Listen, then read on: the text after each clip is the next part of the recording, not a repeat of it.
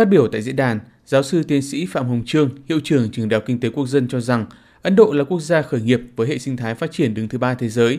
Đây cũng là một trong những trung tâm có số lượng các công ty khởi nghiệp kỳ lân cùng nhiều quỹ đầu tư khởi nghiệp lớn phát triển nhanh. Các doanh nghiệp này đang có kế hoạch thâm nhập thị trường Đông Nam Á, trong đó có Việt Nam. Do đó, giáo sư Phạm Hồng Trương cho rằng cần phải tăng cường các hoạt động hợp tác, học hỏi kinh nghiệm từ Ấn Độ, kết nối hệ sinh thái hai nước để phát triển cả về lượng và về chất các doanh nghiệp khởi nghiệp sáng tạo ở Việt Nam. Cả đông Nguyễn Thanh Hải, đại sứ Việt Nam tại Ấn Độ nhấn mạnh đến tính chất và ý nghĩa của diễn đàn khởi nghiệp Việt Nam Ấn Độ lần đầu tiên được tổ chức nhân dịp kỷ niệm 50 năm thiết lập quan hệ ngoại giao.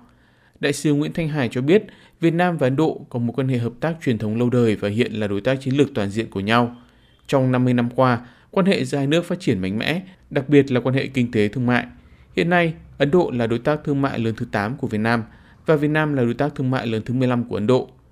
Theo ông Nguyễn Thanh Hải, Ấn Độ là quốc gia có thế mạnh về các lĩnh vực khoa công nghệ và khởi nghiệp, đổi mới sáng tạo. Hệ sinh thái khởi nghiệp, đổi mới sáng tạo của Ấn Độ có gần 80.000 công ty khởi nghiệp, hơn 110 công ty trở thành công ty kỳ lân với số vốn trên 1 tỷ đô la Mỹ, 4 công ty trở thành công ty siêu kỳ lân với số vốn trên 10 tỷ đô la. Trong số các trung tâm khởi nghiệp của Ấn Độ, thì bang Kerala cũng là nơi có nhiều chính sách thuận lợi cho phát triển hệ sinh thái khởi nghiệp đổi mới sáng tạo. Những thành công của Ấn Độ nói chung và bang Kerala nói riêng trong lĩnh vực khởi nghiệp đổi mới sáng tạo hoàn toàn có thể chia sẻ hợp tác với các quốc gia khác, trong đó có Việt Nam. Diễn đàn khởi nghiệp Việt Nam Ấn Độ đã thu hút sự tham gia của gần 20 quỹ đầu tư Việt Nam và Ấn Độ cùng các startup nhiều tiềm năng trong hệ sinh thái hai bên. Sau phiên chia sẻ về hệ sinh thái khởi nghiệp của mỗi nước, 12 doanh nghiệp khởi nghiệp được lựa chọn đã trình bày về dự án và mô hình kinh doanh của mình.